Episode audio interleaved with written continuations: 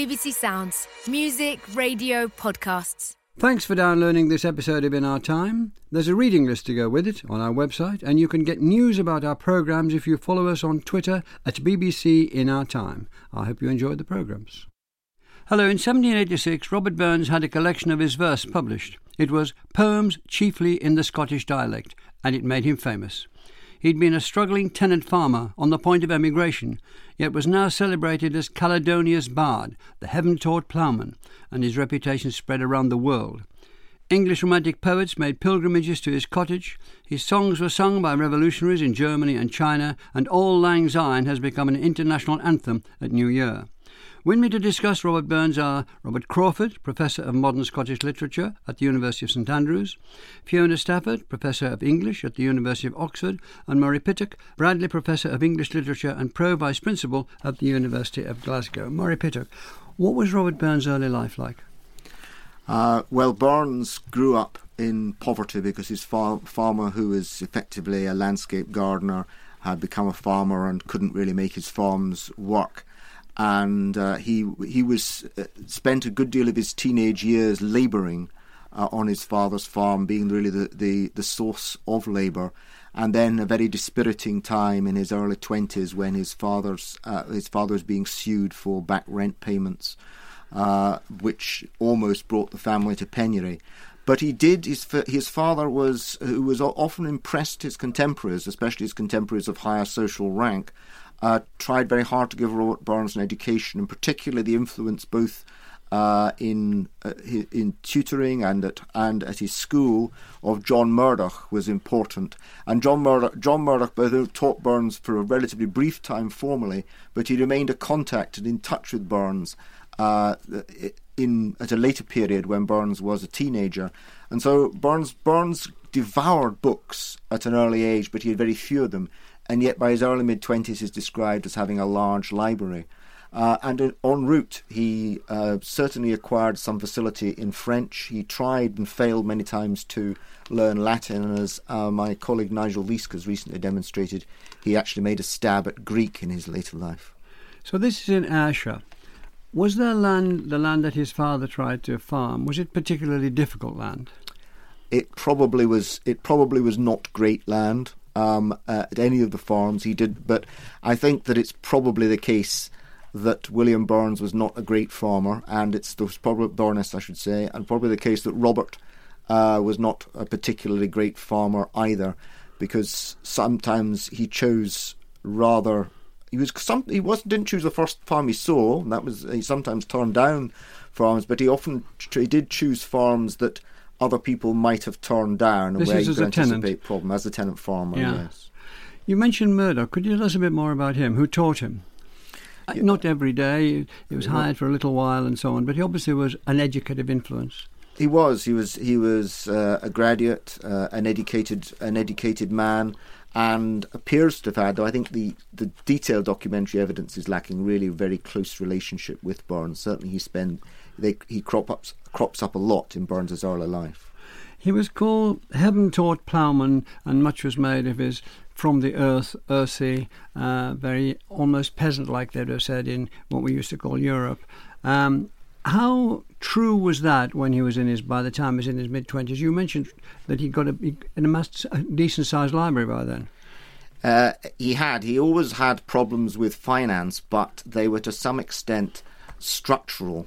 Uh, what does that mean? Uh, uh, I'm going. Uh, it, it, well, uh, when he had, uh, was getting the subscribers, or rather his friends were getting the subscribers together for the Kilmarnock edition of poems, um, his putative father-in-law, Armour, was going to sue him for um, for what he now, since he now thought Burns had a significant amount of money, and Burns put all his family assets into his brother Gilbert's name and keeping. And it was not the last time he supported Gilbert. So in the end, by the although he had a good salary every year in the 1790s in particular, it was about 40% or 50% more than Jane Austen enjoyed as an uh, as an annual income in 1805. Uh, he nonetheless could only get himself onto a strong financial footing long term by breaking his brother Gilbert, which he absolutely declined to do.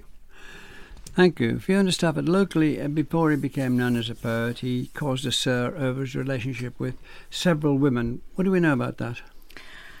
Um, well, we know a little bit about what he says himself. Um, so when he is uh, writing an autobiographical letter, he describes how love and poesy began together, and he tells the story about uh, one of the plus sides of being on the farm. I think was when he was working on the harvest, age fifteen, uh, and by his side was a very attractive fourteen-year-old, and uh, he had worked out that uh, in order to um, perhaps uh, get some tender feelings from uh, from his co-worker, he he could he could try a, a poem or a song.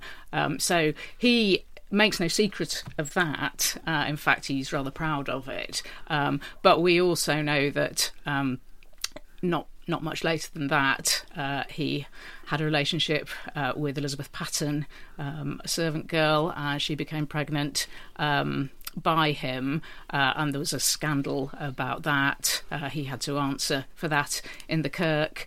Um, he didn't marry Elizabeth. Um, by the time she had her baby, he was already interested in Jean Armour, um, who also became pregnant by him quite quickly. Uh, he also had a complication with Mary Campbell. We don't know quite what happened there. Uh, it's possible she was pregnant as well. So he was he was one of these. Um, obviously very attractive men who didn't get really going for either or um, if there were plenty of opportunities. And he had quite a lot of children. He had quite a lot of children. Can yes. you just fill fill out that rather uh, uh, prim remark of mine? Uh, well, Jean Armour, um, who became his wife, um, quite a brave woman. Um, she had nine children. She did Um, say he should have had two wives, didn't he? she did, yes. I think that was supposed to be an understatement, actually. and then he then he had several several other uh, children as well. Um, Elizabeth Paton definitely had a baby. Um, there was. Uh, a woman in Edinburgh, Jenny Clow, um, who seems to have had one of his babies, and uh, quite a bit later in Dumfries Anna Park um, had a baby uh, by uh, by Robert Burns as well. And did did his wife Jean have nine children? Yes. So he totted up to quite a few. I read from what you've written and from what I've read elsewhere that he, he tried his best to look after them rather unusually. Yes, I- I- exactly. He he did um, feel concerned about his children, um, and he, he did you know want to maintain them, but it didn't mean he necessarily wanted to be married to the mother. Um, so maintaining the children didn't necessarily go with uh, making the mother respectable, which at that time was obviously quite complicated. For these, for one or two of these misdeeds, he was made to do public penance in church. Now, what was his relationship with church, and what, what form did the public penance take? Um, he had to uh, go and sit on the cutty stool. Um, On the what? uh, The cutty stool, a small stool, and be uh, reprimanded publicly uh, in in church, uh, which he did not think much of. Which church is this? Which one? Which which denomination are we talking about? Presbyterian. Yes, Presbyterian uh, Kirk, um, and I think um, he went he went through through that experience, and so did some of his friends as well, and it it tended to. Um, inspire uh, satire on the Kirk. Actually, that's that's how he reacted to it. So And he. it- Oh, sorry. After you. I was going to say um, a poem like Holy Willie's Prayer, which he didn't publish as part of the uh, poems, chiefly in the Scottish dialect, was inspired partly by one of his friends having that experience. And Holy Willie's prayers. Holy Willie is saying, "Can you finish all that off?" Well, Holy Holy Willie is supposedly confessing uh, to the Lord um, and saying his prayers uh, and hoping that he's going to be one of the saved, which he assumes he is, uh, which means that his own uh, little misdemeanours in this direction are obviously going to be forgiven. Um, so Burns is pointing out the hypocrisy of the church elders, really, in that poem. But it's very funny, so it's uh, it's definitely a satirical poem. But organised religion was something that he veered away from quite early on and stayed away from. Although, could he be called religious in any way?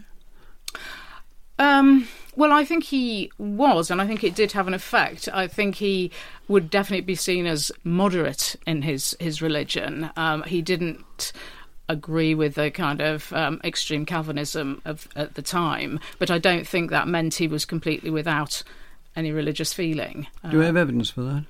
I don't think we have hard evidence, but I think um, in some of his poems you get a sense of it. But I think he's more comfortable writing about the deil than about God. About the devil and about God. Yes, he keeps missing out the V. yes, he does. and that's that's Scott. That's dialect. We're coming to that. Robert Robert Crawford. it was a very difficult existence to be a farmer in in, in the north anywhere, um, and so it was punishing physically, and that stayed with him, didn't it? That had an impact in him. How did he manage to go? And it was exhausting. So how did he get the energy to well to writing? That obviously flowed through him, but to to, to get published, to enter into all the business of that. How did he get going? Well, his poems were circulating, I think, both orally and um, in manuscript before he published his first book. He came not just from a textual culture, but particularly from his mother's side, from an oral culture. She was a great singer of songs. When he writes about her, she's often singing. Uh, there was an old uh, relative of his mother's who also lived in the house who had a huge store of folk tales and songs as well, and those fed into the poems that Burns is making in the early 70s 1780s. So they're circulating among friends in manuscript. He gets a reputation as a wit, uh, and then in reputation where. Uh, locally in, in Ayrshire in the west of Scotland. So we're talking about which area? Kilmarnock area? round, round about Ayr, round about the farms that he's living yeah. on, which are outside Ayr. Then his first book is published by subscription in Kilmarnock in 1786 uh, in an edition of about 600. Half the copies are subscribed for in advance. His family, his friends, and himself, they're all gathering subscriptions. Burns is a great networker, not least because he's a Freemason, so he uses Masonic networks as well. The book comes out, and it's a hit locally.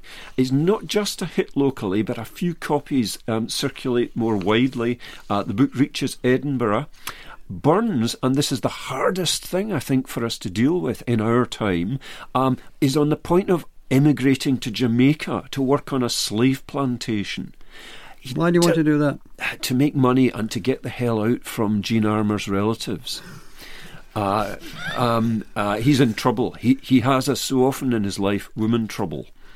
Uh, he seems reluctant in some ways to go to Jamaica. He misses the boat several times, and ultimately, instead of sailing to the New World, he rides across Scotland to the New World of Edinburgh, where there's a chance his poems can have another edition. Uh, that edition comes out, 3,000 copies now, so about five times the size of the Kilmarnock edition, and it's a big hit. It's a big hit socially. Burns suddenly is the man you want at your party if you're an Edinburgh socialite. Um, so he has made it then. Is there any way to summarise why that impact was so big at the time?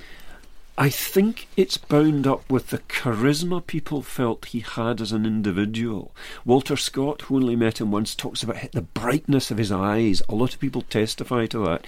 You can hear an acoustic equivalent of that brightness in the poetry. It's jaunty, it's lively, it winks. There's a kick of mischief to it, there's a whisper of mischief to it. The very first poem in his first book is called The Twa Dogs and is, as its title suggests, about two dogs. The subtitle is a tale. Is that a joke? I think it is. Um, and Burns goes on making jokes throughout this book. One of his most famous poems is set in church. It begins with the sound ha exclamation mark, uh, which is a bit like sneezing in church, or maybe more laughing in church. Mm. That's the poem to a louse. Well, so there's a vein of humour runs right the way through, although the poems may also be about ruin, about despondency, uh, about love. There's tremendous range to them. Was there a sense of patronage or surprise in the idea that he was a heaven sent ploughman? Yes, he was patted on the head a little. Uh, Henry Mackenzie, Edinburgh lawyer, who uses that phrase of him, he uses it to encourage him, but also, I think, just a wee bit to talk down to him. Nonetheless, Burns encourages this notion that he is a ploughman poet, a kind of people's poet, a bard, a word he loved. I would take a slightly different view of the Mackenzie review in the Lounger, which is that Mackenzie uses the term uh, uh, ploughman poet directly after he's made a comparison between Burns and Shakespeare, a comparison which he immediately says he doesn't doesn't mean to have made. And then later on he talks about Burns' Woodnotes wild, which actually Burns uses as a motto on his coat of arms later. But that reference Woodnotes wild is a reference to the depiction of Shakespeare in Milton's L'Allegro, Swedish Shakespeare, Fancy's Child, warbling his native wood notes wild. L'Allegro was a highly fashionable poem in the late 18th century. What Mackenzie is doing, I think, is actually portraying Burns as an equivalent to the unlettered nature's child of Shakespeare and making him for the first time a Scottish equivalent of Shakespeare. Can we get to the poetry now? Um, let's start with To the Mouse. There's a big contrast between the first, let us call it, stanza and the second stanza. Now, could you read the first stanza the way would have, he would have read it and it would have been heard then? There's so, a book. Now, one, who can read it best? There, the first stanza. We slicket cowrin timorous beastie. Oh, what a panic's in thy breastie. Thou needna start away sae hasty wi' bickering brattle. I would be laith to run and chase thee wi' murdering pattle. And then it switches to an, the second verse is Enlightenment English. It certainly is. Do you want to do that?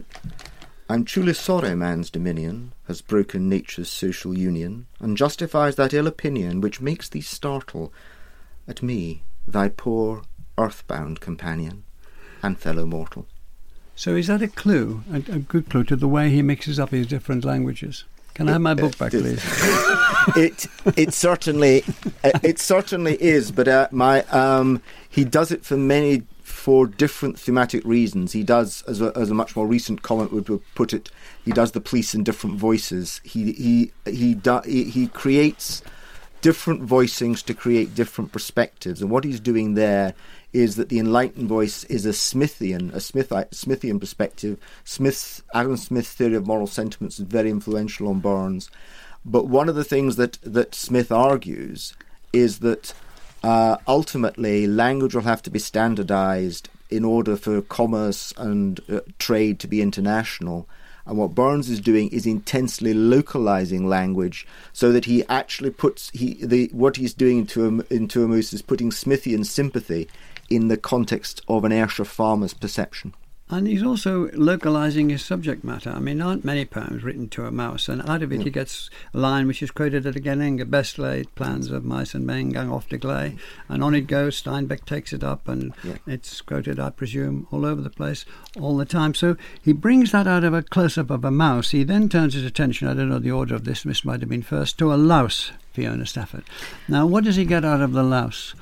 Well, in a way, I think a louse is an even less likely addressee than a mouse. And I think he's very fond of uh, playing on people's uh, conventional expectations uh, and their sense of a creature that is somehow vermin or hideous or undesirable in some way. Um, and, and, the poem begins with. Um, playing on that because uh, it's a louse that he's seen on a young lady's bonnet in the church, um, and uh, I think everybody reading that has a little shudder imagining this louse creeping across your, your, your bonnet. So, why um, is he doing that? I mean, it's a wonderful poem. And again, he gives us a, a, a great line. Um, oh, what's, what's some, you're going to have to say this. Uh, uh, would, some, some power, the, the gift he gives to see ourselves as others see us. That's right, yes. Yeah. So and that's very Adam Smithian. That's a straight Adam Smith, Scots Wealth of Nations, versi- about the same time, yeah. That's mm-hmm. a straight Scots versification of a little passage from Adam Smith's Theory of Moral Sentiments, a book of philosophy that had been published in the year of Burns's birth. So that's a hint as just to how well read and well educated Burns is, but it's also a hint as to how easily he can move between English language and what he calls the Scottish dialect. Fiona. But I think it's also a joke on himself because it sounds very authoritative because it is uh, an allusion to Adam Smith, who's a very kind of dominant moral philosopher at the time. But I think that this is one of the reasons I like Burns so much is that he's often self-mocking. So the poem appears to be making fun of this young woman who's got her new bonnet, is looking very proud of herself. Um, but actually, as it goes on, you realise that Burns is making fun of himself because there he is in church and he's much more interested in the lady's bonnet and the lad. So that idea of um, could you see yourself as other people see you is a joke as much, I think, on the speaker as it is on Jenny. And, and it's also a poem of, of, an immensely complicated register because, as well as that end, the English, he uses both southwestern Scottish and northeastern Scottish dialects. So, for example, Flein and Toy, Flein in, in, in the northeast is a compound that is used to describe eating and foodstuffs. So, this is foodstuff for the louse. But in the southwest, it's I mean literally it's the flannel cap a woman wears, but it's also slang for the female genitalia. So it's the poem is both about sex and about greed at the one time, depending how you read the diff- two different elements of Scots dialect. Can we go broader if we can? I mean, I'm slightly broader than a louse and a mouse, Robert Crawford. What is his relationship with the natural world in his poetry? What could we say about that? Well, he's a farmer poet, uh, and he'll talk to anyone. Uh, he'll talk to a lord, he'll talk to a louse. Uh, and that sense of switching tone and yet remaining, in a sense, someone who speaks with a democratic voice is absolutely essential to Burns. Can you give us an example tone. of that? I mean, he, he, he has Burns a good old cursed lords. And Burns hymns what he calls the royalty of man. Uh, Burns's ideal is the mano independent mind who looks and laughs at all that. And by all that, in that particular song, he means lords and uh, honours uh, and emblems of hierarchy. They don't matter to Burns. Uh, it, it, what matters to Burns is the nature of the particular addressee in front of him, be it a louse or a lady or a mouse or a man. But in terms of the natural world, the rivers of Scotland, he wants to make the rivers of Ayrshire as, as famous as the Thames. Yes, so. he wants to sing his locality, and he does love rivers, flow gently, sweet Afton. He likes wandering up river banks. He likes that kind of scenery of gentle hills and wooded glens that you find in the Ayrshire he grew up in. Uh, he also likes highland scenery. Yeah. Uh, he likes mountains and snow and yet only up to a point. Uh, people often say uh, Burns grew up, particularly in one of the farms he lived in when he was young, looking right across to the very noble mountains of Arran, which later entranced Wordsworth when Wordsworth visited. Robert Burns never mentions them. He has a farmer's sense of the land, I think, and of the creatures on the land. One of his breakthrough poems is spoken by a dying sheep, uh, he likes different voices. He likes speaking to animals, and sometimes he likes it when the animals speak back. So he has a farmer's sense of nature's social union rather than simply a kind of touristic gaze, however much later in his life he may go on Highland and Lowland tours. Fiona just coming in on that point, I think he's quite an unusual farmer that he is sympathetic to a mouse. Um, that seems to me not not the typical farmer's attitude, especially not if he's busy ploughing and he happens to turn over a mouse and, and her nest. Um, I think to be honest, quite a lot of farmers would probably just keep going on with the work. So, so he, I, I agree with you up to a point, but I think he's quite an unusual farmer in some ways. That's an abs- absolutely fair point. What he's doing with that mouse, though, is he's using it as an emblem of what we might now call habitat loss, but he's also thinking about uh, the fact that his own family may be put out of their farm. It's a poem j- written just after one of his brothers has died as a teenager.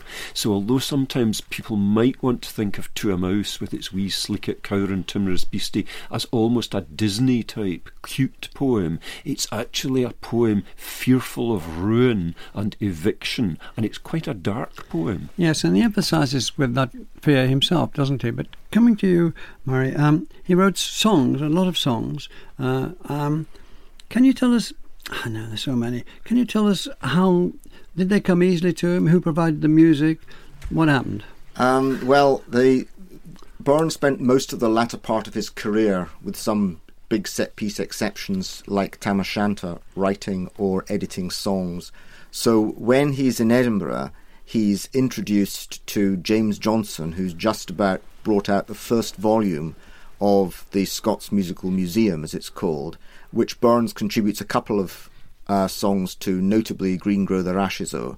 And then Burns subsequently co edits and starts to write prefaces for the next four uh, the next four volumes and the and the last one the sixth volume occur, uh, appears after Burns dies which is brought out by Johnson so we when it's this we we attributed um, 100 of those songs to Burns, eventually reached 250, probably 150 to 200 are mostly by Burns. His what he does typically is he gets a traditional song and he edit and he edits it. Sometimes very significantly, he improves it.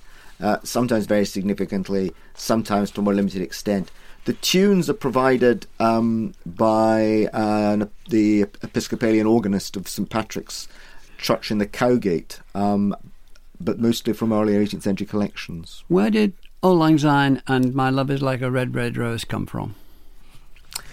Well, um, Auld Lang, Auld Lang Syne is uh, 17th, uh, 17th century, there are some 16th century elements. Did he find the words? He, found, he found a large number of the words. It is. Why say found? You mean they were already written and he, he, he took them up? He took up he took up a significant portion of what we now know as Auld Lang Syne from pre-existing versions, which is one of the reasons it's a it's a poem in the 18th a song in the 18th century of Jacobite exile, which is why "Seas Between Us, Brede Roared," for example, survives in uh, in Burns's version. In terms of in terms of my love is like a red red rose, I think I think Robert might want a word here because Robert thinks that um, Robert I think um, uh, thinks that that poem derives from Burns's relationship with James Hutton, and I think it's more there is more traditional there are more traditional elements again that Burns is picking out there. But what he does is he perfects the elements that he finds, and he, but he's not actually particularly musical. There is a weakness in some of the in some of the tunes, and they're sustained by earlier 18th century collections. Burns is not that musical. He can do a little bit, but he can't really edit music beyond. The um, words, you know, the lines are musical, aren't they? I mean, yeah. you, my love is like a red, red rose that's newly sprung in June, that dances like a banana, and so on and so forth. I think he has a great ear, but by all accounts, he wasn't a great singer. So he wasn't formally musical, but he has a poet's ear for language, and that lets him recast, remake songs, so that sometimes it's quite difficult to tell how much of the song pre existed Burns and how much of it is Burns. You might say, oh, he's a plagiarist then, but actually, no, he's able through recasting these songs to fuse his voice with the voice of traditional song. If you think of a song like A Fond Kiss, his famous song of parting, A fond kiss and then we sever, A farewell and then forever.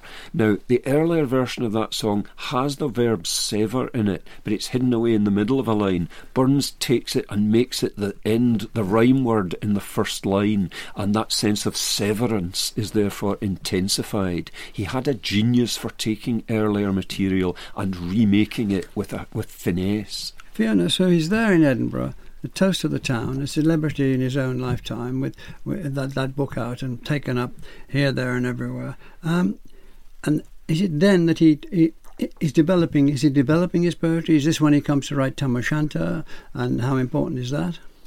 Um, he writes Tam O'Shanter a little bit later. I think yeah. when he's in Edinburgh, he is um, he is wanting to expand his edition, but I think he's also rather overcome by the expectation. I think having had such an unexpected, massive success. Um, and I think coming from the background that Murray's described, to find himself fated by all the great men of Edinburgh and have, you know, young Walter Scott sort of sitting at his feet at these uh, literary salons, I think actually it was quite overwhelming for him. He writes to one of his friends uh, saying that he, you know, he's. Uh, uh he, he, he feels that the expectation is, is, is, beyond his, his powers and he looks into the future down as he would into a bottomless pit. It, it, he writes in one of his letters from Edinburgh. So I think actually, although he's very excited by all the success, there's something quite intimidating about it as well. Um, so he comes to Tam O'Shanter a bit later, but it'd be useful to pause and have a look at Tam O'Shanter mm. now. So tell us about Tam O'Shanter, please. Well, Tam O'Shanter I think is really interesting because it is rather different in character from the poems that have made him so famous and successful. There's nothing really like Tam O'Shanter in poems, chiefly in the Scottish dialect. So Tam O'Shanter uh, is um, a witch's tale. It's a fusion of different local folk tales, probably, um, and it's quite a longish, by Burns' standards, narrative poem. Um, he he writes it uh, in um, rhyming tetrameter couplets, uh, and it runs on and on, and it has this it has this sort of jaunty, gallopy atmosphere. Um, Gallop because he's on a horse. He got drunk in a pub with pals, and on a dark night left his wife at home. That right. night, drunk, goes out on the horse and comes across a witch's coven, and he's very excited because he likes the look of the witches. Then they turn on him. That's it in a nutshell. Please. yeah, he says it at much greater length, but that's that is absolutely what what happens. So, he, what was the strength of it? Why did it take on? Uh, well, I think partly because it's so funny, uh, partly because it is so well well written and well composed, partly uh, because I think people just get drawn into it, um, and it is very unclear because he is so drunk exactly what he what he's seeing, um, and I think that the whole kind of idea of riding home on your own in a terrible storm seeing the ruined church lit up, which you know is haunted anyway, and then do you go and have a look? Of course he does. Um, and then what he sees is very intriguing, and, and you get drawn in. And the narrator of Tam O'Shanter is quite voyeuristic, so he's encouraging the readers also to be really interested in what's in the church. And what's in the church is quite horrific. Um, it, it, it's presented in this comic way because the, the, the rhythm's so jaunty, but actually what he sees is old Nick playing his pipes and this dance of witches and warlocks with all the all the coffins standing open. Um, so it is quite a horrific scene, uh, and the idea that Tam is really just interested in the most attractive of the witches, who's wearing a dress that's too short for her, gets so excited that he cannot keep quiet, and he eventually shouts out famously. Well done, Cutty Sark, which means well done, very short dress. Uh, and in an instant, all was dark. Robert Crawford, it's often said that he's got a democratic voice. Is that true, and how could you illustrate it if it is true? I think it is true. Uh, I think it, it, comes, as I was saying earlier, from the way he talks to uh, anybody uh, in the same tone. Uh, the way he sings what he calls the royalty of man, that's in a poem addressed to George Washington. He seems to have been pretty sympathetic towards the American Revolution uh, and I think towards aspects of the French Revolution as well.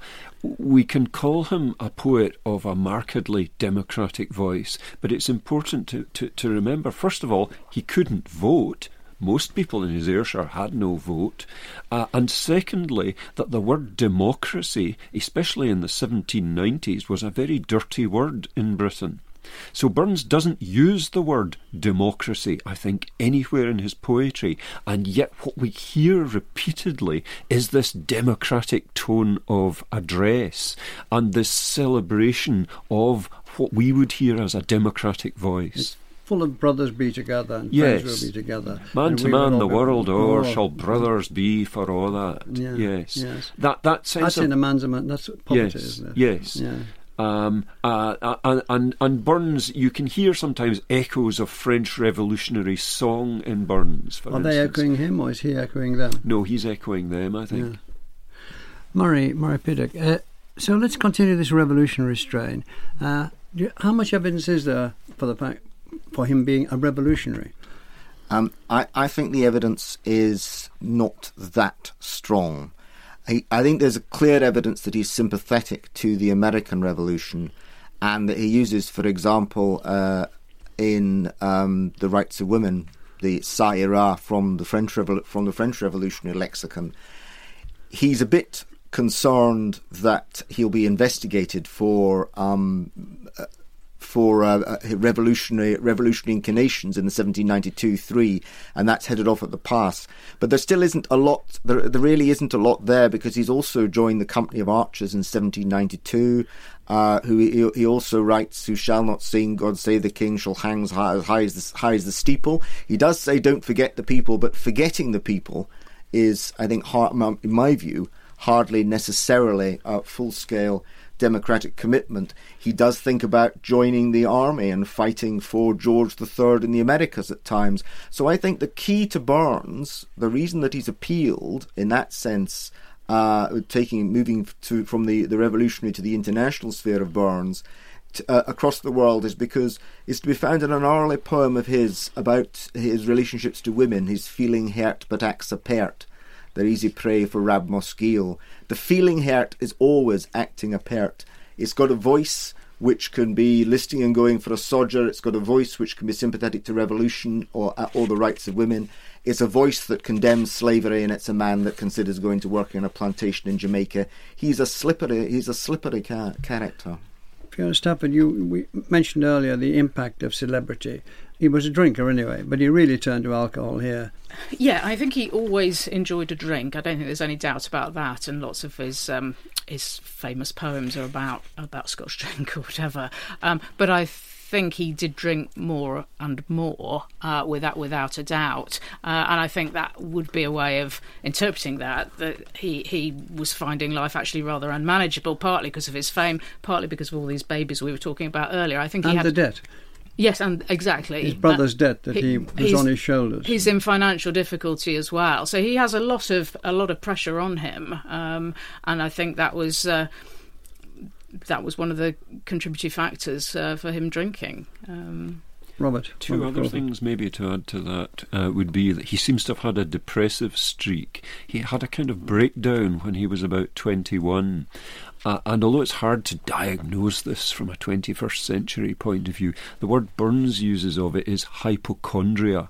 He doesn't mean by that um, imagining illnesses. He means closer, I think, to something that, that was called hypochondriasis in the 18th century and was often connected both with stomach problems and with low spirits. And th- these kind of depressive episodes recur.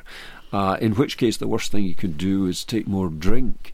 Uh, but I think he's also under kinds of pressure at the end of his life, um, coming from the fact that he's a servant of the crown. He's working as an excise man by the 1790s, and yet the last l- long conversation with Burns to be written down uh, describes him and a friend as staunch Republicans. So there seems to be a clash between perhaps some views, at least, that he expresses in private and that may come into some of his poems, uh, and other poems where he's asserting apparently a fierce loyalty to the crown uh, and is frightened, I think, about being taken to task for opinions that would not be appropriate to a civil servant. He is playing the part, as as, as you said, Murray. Plays this. Going to He's be, not going to run, run a slave in camp. Uh, plays Yes. He's an excise man. He, he is a farmer in the fields, uh, and so on. He's not quite a chameleon poet, as No. Keats argued poets should be, but he's certainly often self dramatising,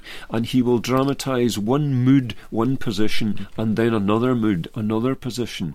In the same way as, although we think of him as a great singer of male love songs, he also uh, writes songs from a woman's perspective. You know, so he, he's an imaginative artist. He enters into uh, various kinds of being, tonality, and mood. I think it's it's fair to say that uh, in terms of his private views, you know, he might slightly disagree in emphasis, Robert, that he also is very pleased to say tonight I dine with a lord after having a dinner with Lord Daer. So he, he's very capable of expressing of repre- expressing Republican sentiments to what might be sympathetic to what might be sympathetic or uh, ears, but he's equally capable of um, sounding like rather a snob. So, um, the, uh, so I think the question for Burns is the man of independent mind is also a man who has got who sets himself above the coward slave, and he's very uh, to quote from uh, "A man's a man for all that," and I think he's very well aware of that in himself. Fiona. Yes, I was just going to go back to um, Murray's reading of the Heaven Taught Ploughman, actually, and that comparison with Shakespeare, uh, because that's that's partly what Mackenzie's putting his finger on, isn't it? That that Burns does have this ability um, to adopt different voices and different and different roles. And I think one of the difficulties is that even when he's writing letters, um, which are obviously a major biographical source, uh, he's adopting different voices depending on who he's writing to. Um, so I think he's very aware of, of different audiences and of not necessarily um, being pinned down to a particular position. Did, did this, sorry, Robert, can I, we're coming towards the end now. Did, was his reputation, he, he woke up almost like wine to find himself famous. Did his reputation, was it lowered? He died when he was 37. Did it stay steady? Or did it, um, did it grow? What's going on there? It grows among not least the English Romantic poets. Uh, Keats, uh, Wordsworth, uh, and others make pilgrimages to the Burns Wordsworth country. was, it, was very Yes. taken. And Wor- so Wordsworth, re- Wordsworth reads Burns when he, he Wordsworth, is young. Hmm. Uh, and Wordsworth's notion of writing in a selection of the language really used by men is very Burnsian, except Wordsworth seems to comb the dialect Out. out of his poetry. You know, if only Wordsworth hadn't gone to Cambridge, he might still have written in Cumbrian dialect.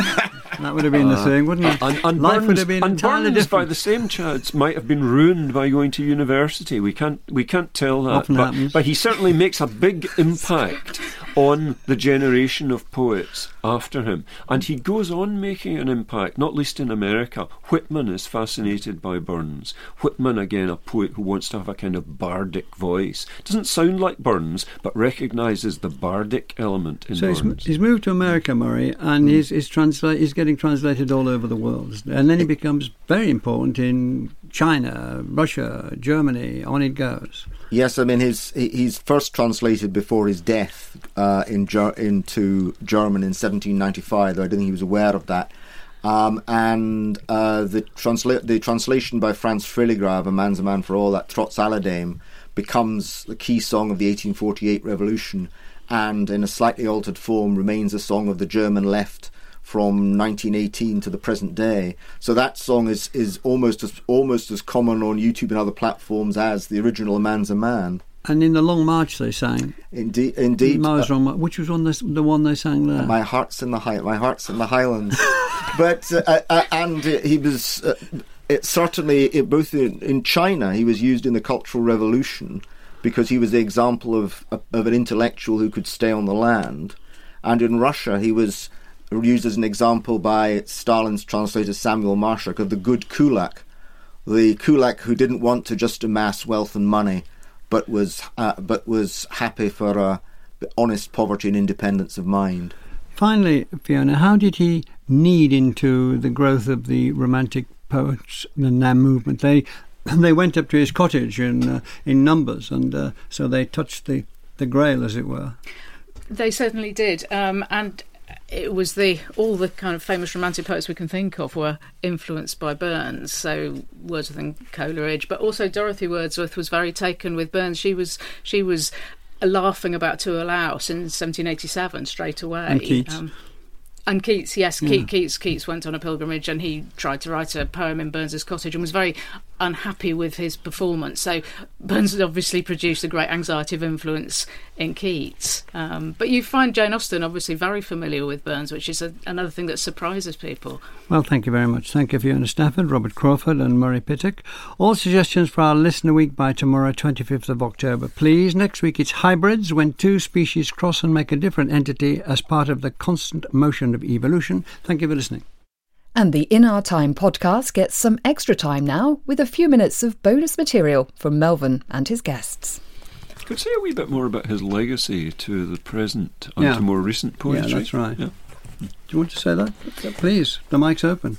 I think Burns has an astonishing range of afterlives. Um, Shostakovich, uh, during the siege of Leningrad, set one of Burns's uh, most moving songs, O Wert Thou in the Cold Blast. Burns has a huge range of afterlives in classical music, uh, though he's associated rightly with folk music. Um, but in modern poetry as well, uh, he's a living force in the work of Seamus Heaney, who wrote a lot of verse letters in the Burns stanza, grew up listening to Burns, and I suppose as as someone who identified with a with a farming community where a form of Scots was spoken, was drawn to Burns.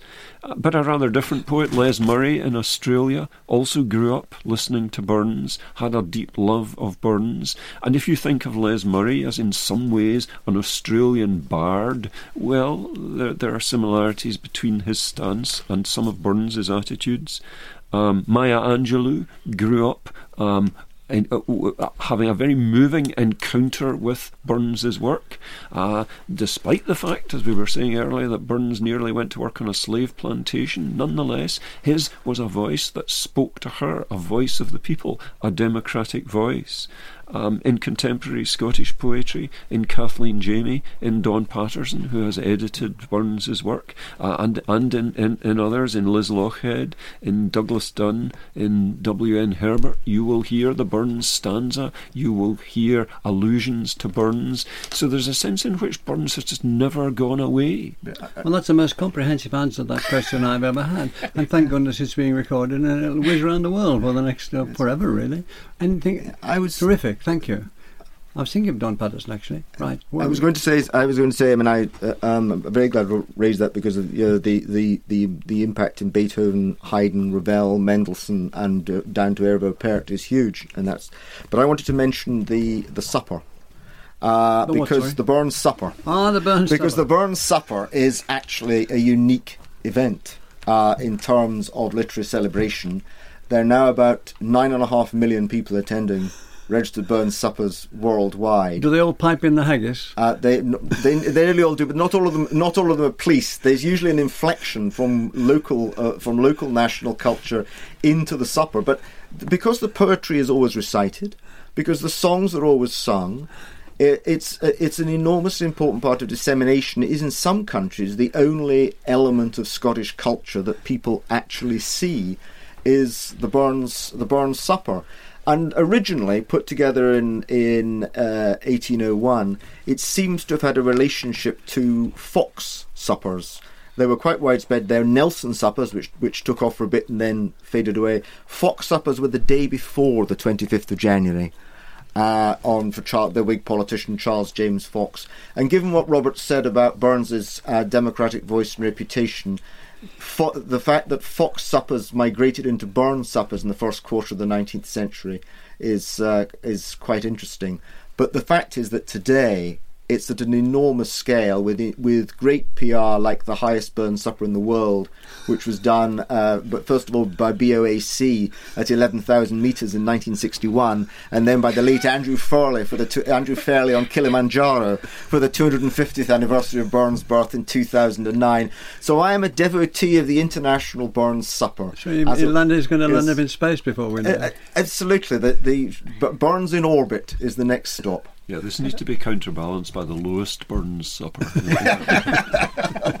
Yeah. Yeah. Um, well, I think I'd go back to the 18th to the late 18th century actually on on this point. Um, not about Burns Supper so much, but but actually talk a little bit about his importance for people who um, felt that their own regional dialect wasn't wasn't acceptable. I think Burns is hugely important in that way, and I think that's part of his appeal um, in Ireland. But someone like Robert Anderson, the Cumbrian uh, Yes. poet, um, is really, really affected by Burns. And it- contemporary of Wordsworth, isn't he? Yes, that's that's right. Yeah, Wordsworth subscribes to one of his uh, his collections, and I think the success of Burns, although in some ways some of the kind of reception was a little bit double edged, just gives an enormous kind of boost. It says, okay, you don't need to speak standard English, you don't need to write standard English in order to um, to publish great poetry, and I think that's terribly important. And I think that had a kind of um, very inspiring effect, not just on the famous romantic poets, but on lots and lots of others as well, and on women. Anyone who's kind of slightly out of the sort of the establishment um, is given a kind of you know free pass by Burns. One second, but he, at the very beginning of the program, he wanted both, didn't he? From the mouse, he wanted his wee sleekit, and then he mm. wanted Enlightenment language to follow immediately. He Yes. wanted the both. He wa- he- always wanted he always wanted that scale of audience, but actually what Fiona says, says is directly and true in terms of his use by Czech language activists, in terms of his use to rehabilitate Swiss German, and also in his de- the development uh, Henrik Wergeland's development of Standard Norwegian in the early 19th century. That like many romantic writers, he had a huge impact on romantic nation building and articulations of the national self through language.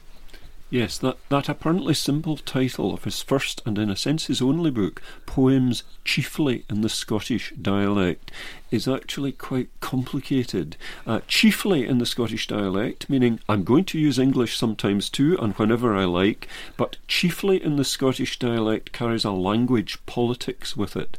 At a time where people in Scotland, uh, particularly people like me, university professors, were saying, um, write in proper standard English, Burns publishes poems chiefly in the Scottish dialect.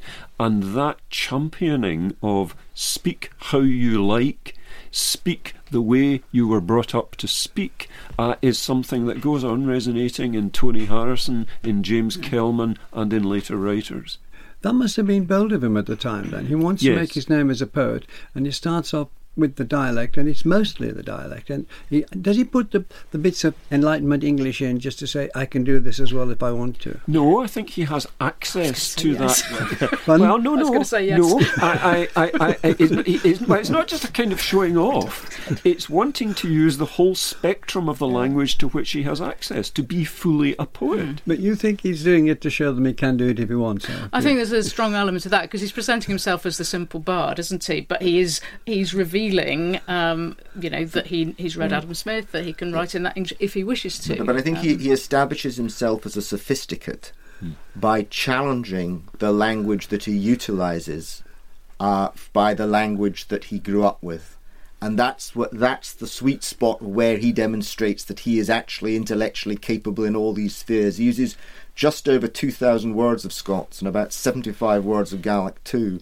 But he has also a very large English vocabulary. It's, un, it's very much up with and indeed beyond Milton's 8,000 words used. Really? So it's it's it's a very strikingly wide range of language use that he's got to to cover all these voices, but within them all to control and to establish his own superiority among and over the ideas of his own time as well as the feelings, and to be as he is so incredibly elusive as well as allusive and comprehen- uh, comprehensively accessible throughout the world. In fact, what you said in the program about him, when he was he was this this, he, if he wasn't a chameleon, he was nearly a chameleon. And if he wasn't a chameleon and like a chameleon, how would you describe it, Robert? I think he dances through language. He's very, very articulate, and he was physically a great dancer, but he's astonishingly nimble the way he moves through language and the uh, uh, uh, and the way he makes language dance. Um, one of my favourite lines is is the line from that describes the dancers in um, Tam O'Shanter. They set, they, uh, the, sorry, they reeled, they set, they crossed, they cleekit. Burns knows and understands dancing. He understands rhythm, and you can hear that throughout his poetry, whether it's sung or whether it's read. Fiona, you were were you about to add to that? Uh, no, I was only going to just say that obviously in order to be a poet you have to go to dancing classes first, which wasn't going to add anything to the I think it added a lot. so- It's the most illuminating remark we've heard in the last five seconds. So I apologise for that. Well, that was a cracker. Thank you all Yeah. very much. The producer can't wait to get in and make the offer of the week to you. Not all. So you want tea or coffee? Yeah, tea. Yes, Yes, please. a Tea's cup of tea lovely. Thanks very yes, much. thank you. Three teas. Simon, yeah. I love a, I love a coffee, please. In Our Time with Melvyn Bragg is produced by Simon Tillotson. Hi, I'm Alastair Sooke, and I want to tell you about The Way I See It, a brand new podcast from BBC Radio 3. It's a 30 part series in which we're throwing open the collection at MoMA, the Museum of Modern Art in New York, to some of the sharpest creative minds of our time. We'll be speaking to comedian Steve Martin, writer Roxane Gay, musician Steve Reich, and many, many more.